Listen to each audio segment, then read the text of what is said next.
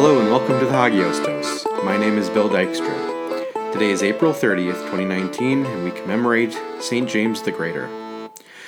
We do not have a date of birth for St. James, however, we do know that he was born in Bethsaida in Judea.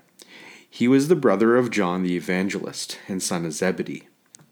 He was given the title Greater to distinguish him from the other apostle James, who was shorter than he. So this was only a distinction of size. As the Gospel recounts, as he walked by the Sea of Galilee, he, Jesus, saw two brothers, Simon, who was, who was called Peter, and Andrew, his brother, casting nets into the sea, for they were fishermen. And he said to them, Follow me, and I will make you fishers of men. Immediately they left their nets and followed him. And going on from there, he saw two other brothers, James, the son of Zebedee, and John, his brother, in the boat with Zebedee their father, mending their nets. And he called to them. Immediately they left their boat and their father and followed him. Christ was not only calling men in this instance, but brothers. Perhaps a nod to the kind of relationship he was going to cultivate amongst the apostolic band. Also noted by a 19th century monk, Remigius of Auxerre, Jesus was calling men two by two, perhaps a reference to Noah and the ark. Jesus was gathering creatures for his own ark, the church.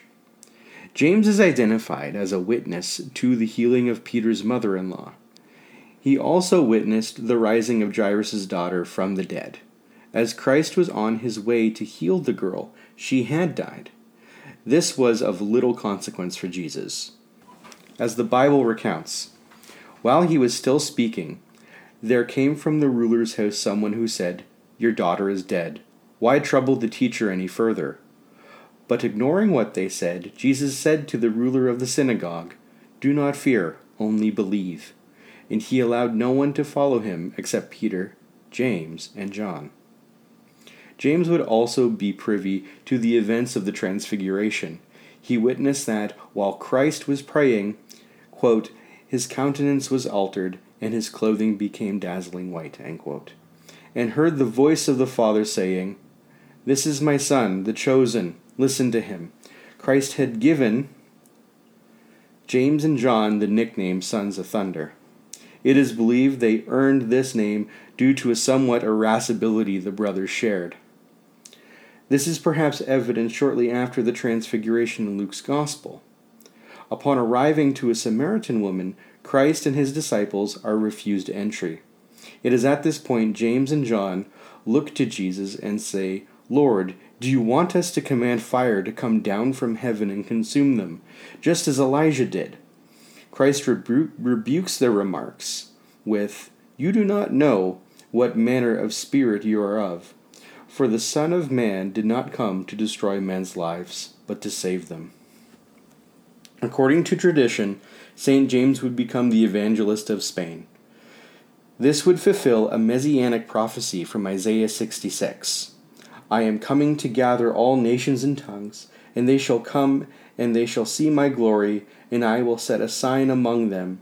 And from them I will send survivors to the nations, to, Tarch- to Tarshish, Put, and Lud, who draw the bow, to Tubal and Javan, and to the coastlands afar off, that have not heard of my fame or seen my glory, and they shall declare my glory among the nations. To the ancient Israelites, the land of Tarshish was in fact Spain. According to legend, James was sitting on the banks of the Ebro River. He had not met success as a missionary. It is at this point Mary miraculously appeared to him, yet she was still alive with the rest of the disciples. She instructed him to build a chapel on the very spot and for James to return home to Judea. James is the only apostle whose martyrdom is recorded in the New Testament. Quote, now, about that time, Herod the king stretched out his hand to harass some of the church. Then he killed James, the brother of John, with a sword. James died in 44 AD. Again, tradition asserts that the Spanish disciples of James, carried his body back to Spain. It is at the Santiago de Compostela where he remains today. The journey his disciples took to the church has been the inspiration for the Camino de Santiago pilgrimage. In 1884, Pope Leo XIII, through an apostolic exhortation, claimed the relics of St. James in Compostela to be authentic. Thank you for listening. I'm Bill, and this has been your daily dose of Agios. St. James the Greater